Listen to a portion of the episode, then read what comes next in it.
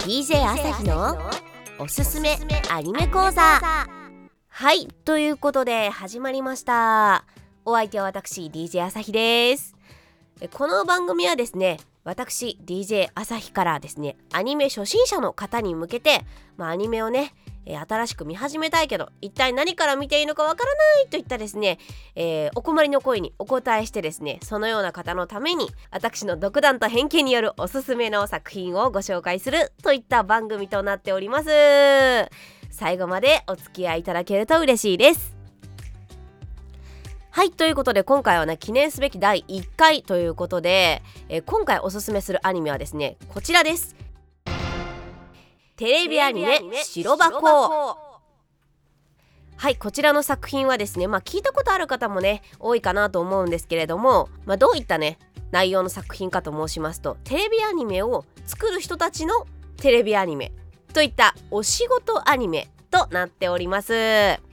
え放送はですね2014年から2015年にかけての、えー、全部で24話2クールですね放映されたテレビアニメ作品となっております。まあ、こちらの白箱という作品ですね。おすすめのポイントは結構いくつかあるんですけど順番にご紹介していきたいと思います。白箱おすすめポイントその1お仕事イコール人生？多彩な人間模様と人生ドラマ。まあ、私的にですね一番おすすめポイントはですねまあねとってもあの現代的なお仕事アニメである点なんですね。お仕事アニメというと皆さんどういう作品をね思い浮かべますかね。まあ、主人公がこうね頑張ってこう、ね、新人としてこうお仕事をね覚えていってこう成長していくね物語だったりとか。まあ、そういうのを思い浮かべる方が多いかなと思うんですが、まあ、この作品もちろんねそういう要素もあるんですけどプラスアルファですねたくさんの人々が出てくる群像劇である点っていうのがとっても特徴的な要素となっております。まあ、この群像劇ねえどういうところがすごいかっていうのをねちょっとご紹介したいんですけど例えばねこの主人公のあの宮森葵ちゃんっていうキャラクターがいるんですけど彼女は、まあ、アニメーションを作る中で制作進行と呼ばれるですねお仕事を、まあ、しているんですがまあ、彼女はね進行役なわけですよ。アニメーションを作る上でですね。いろんな職種をつなげて、まあ、誰にどの仕事を振るとかねどれぐらい振るとかどれぐらいのスケジューリング感でやるとかね。そういう調整役をやるのはこう制作進行さんってお仕事なんですけれどもあの、まあ、彼女はその制作進行の新人としてえ武蔵野アニメーションというアニメーション会社に就職します。はい。でですね。まあその会社の中にもね、えいろんな人がいるわけじゃないですか。すごく長くこの仕事をやってるこうベテランの先輩がいたりとかね。なんかこうトラブルばっかり 起こすようなこうキャラがいたりとか。本当にいろんな人がいるんですよね。うん。でそのアニメーション会社だけじゃなくてなんかアニメーションって本当にいろんなこう職種の人がねあの携わって一つの作品を作っているので本当に登場人物が多種多様なんですよ。主人公はこれからねお話の中で成長していく存在だったとして新社会人の人だったらね、まあ、そこに感情移入できるかもしれないし逆にね、あのー、いやもう社会人デビューしてもう何年も経ってて、まあ、今の仕事ねすごく長く続けてるけどあのこれからどうしようかなとかだからそういうねちょっと全然違う立場の人でも必ずおこれはちょっと自分にも当てはまるかもとか思える箇所が絶対あると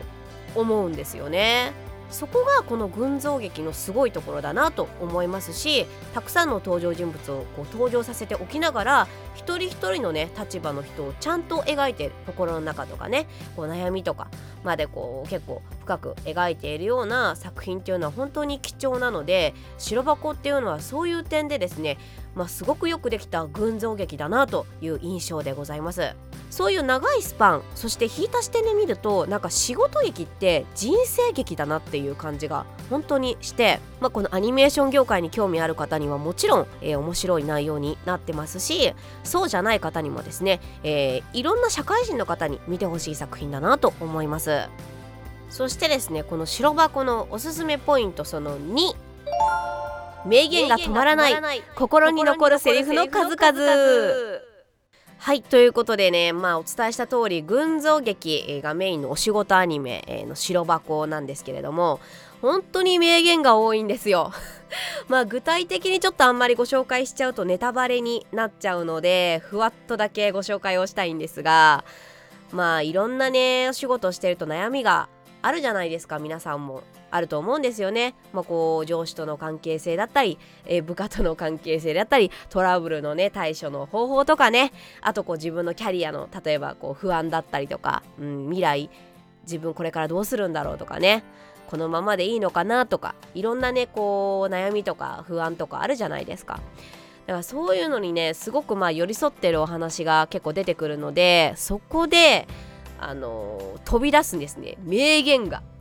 本当にすごい、まあ、これは脚本力と言い換えてもいいのかもしれないんですけれどもこの作品のですね脚本を書かれている、まあえっと、シリーズ構成はあの横手、えー、さんというねあのすごく、えー、この業界では有名な、えー、脚本家さんがされているんですがシリーズ構成っていうのは、まあ、物語全体のね組み立てを考える人っていう役割のねたくさんいる脚本家さんをまとめる役割の人なんですがまあ、その他にもですね私が大好きなあの吉田玲子さんという脚本家さんがいらっしゃいましてこの方もねすごいベテランの方なんですが、まあ、そのようなですね、えー、大御所の脚本家さんたちがですね魂を込めたセリフの数々もう本当にねあの見てるだけでね楽しいんですねやっぱり。そのセリフの掛け合いとかもすごくテンポが緻密に計算されていて見ていて気持ちがいいですし特にその後半になってくるにつれて顕著になってくるんですけど、まあ、その登場人物たちのねお話が深まってくるので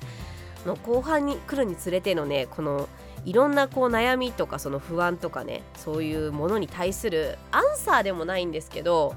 そういう今悩んでる人へのこうこの作品なりのね回答というかもうそういうね名言がバシバシ登場するんですよ。本当に名言がない回がないんじゃないかっていうぐらいですね。あの本当に素晴らしい名言の数々本当にお楽しみいただけると思います。ぜひね、えー、今お仕事に悩んでいる方それからこれから何かねお仕事をしようという方、えー、新社会人の方とかね。かといえばもう長くね仕事続けてこれからどうしようかなとかなんかいろんなこう人生の中でいろんなこうポイントポイントにいる人の、えー、どこかしらに共感できる部分がある作品だと思いますのでぜひぜひですねお仕事アニメの金字塔としてですね、え見ていただきたいなと私思っております。白箱おすすめポイントその3わかる人にはわかる。アニメ業界レジェンドたちの登場。3番目のおすすめポイントはですねかなりちょっとマニアックになってくるんですけれども、まあ、これはねもう本当に一般の方というよりもちょっとオタク向けな楽しみ方かもしれませんが、まあ、もちろんねアニメ業界の、えー、アニメなのでアニメ業界が好きな方にもめちゃめちゃおすすめしたいんですよね。っていうのも結構この作品アニメ業界で有名な方とかまあねあの名前が知れてる方のそっくりさんが 結構登場するんですね。まあその方をモデルにしたキャラクターが結構登場するんですけどそれが本当にねあのーディティールが凝ってるんですよ。そうそうそうそう。もうパッと見てああの人だなって わかる感じなんですね。名前とかもちょっと文字ってなんか一文字とか二文字とか変えて大体その人ってわかるようになってるんですね。まあ見た目とかもそうなんですけどキャラクターのこう喋り方とかね結構有名なところで言うと「あのー、エヴァンゲリオン」とかあと「シン・ゴジラ」とかこう作られた庵野監督ですね。庵野秀明監督のあのそっくりさんが出てくるんですけど あのさんをモデルにしたなキャラクターが出てくるんですけどそれも本当にあの、まあ、見た目はもちろん喋り方と声までそっくりなんですよ。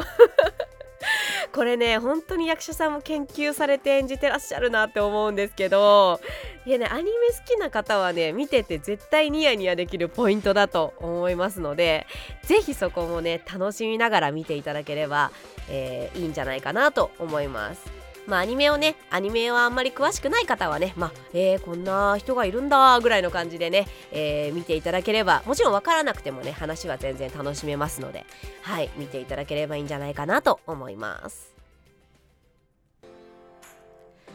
はいということで今回私のおすすめお仕事アニメ白箱をご紹介しました。いかがでしたでしょうか？えこの白箱はですね、えー、この2020年の2月の末に劇場版の公開が予定されております。ぜひぜひねテレビシリーズを見たら劇場版も合わせてお楽しみいただければいいんじゃないかなと思います。劇場版前のね、えー、試みで今 YouTube で期間限定でこう配信されているお話もあるみたいなのでぜひそちらもチェックしてみてください。はいということで今回はおすすめアニメ「白箱」をご紹介しました。気になった方はぜひチェックしてみてね。それではお相手は私 DJ 朝日でした。バイバーイ。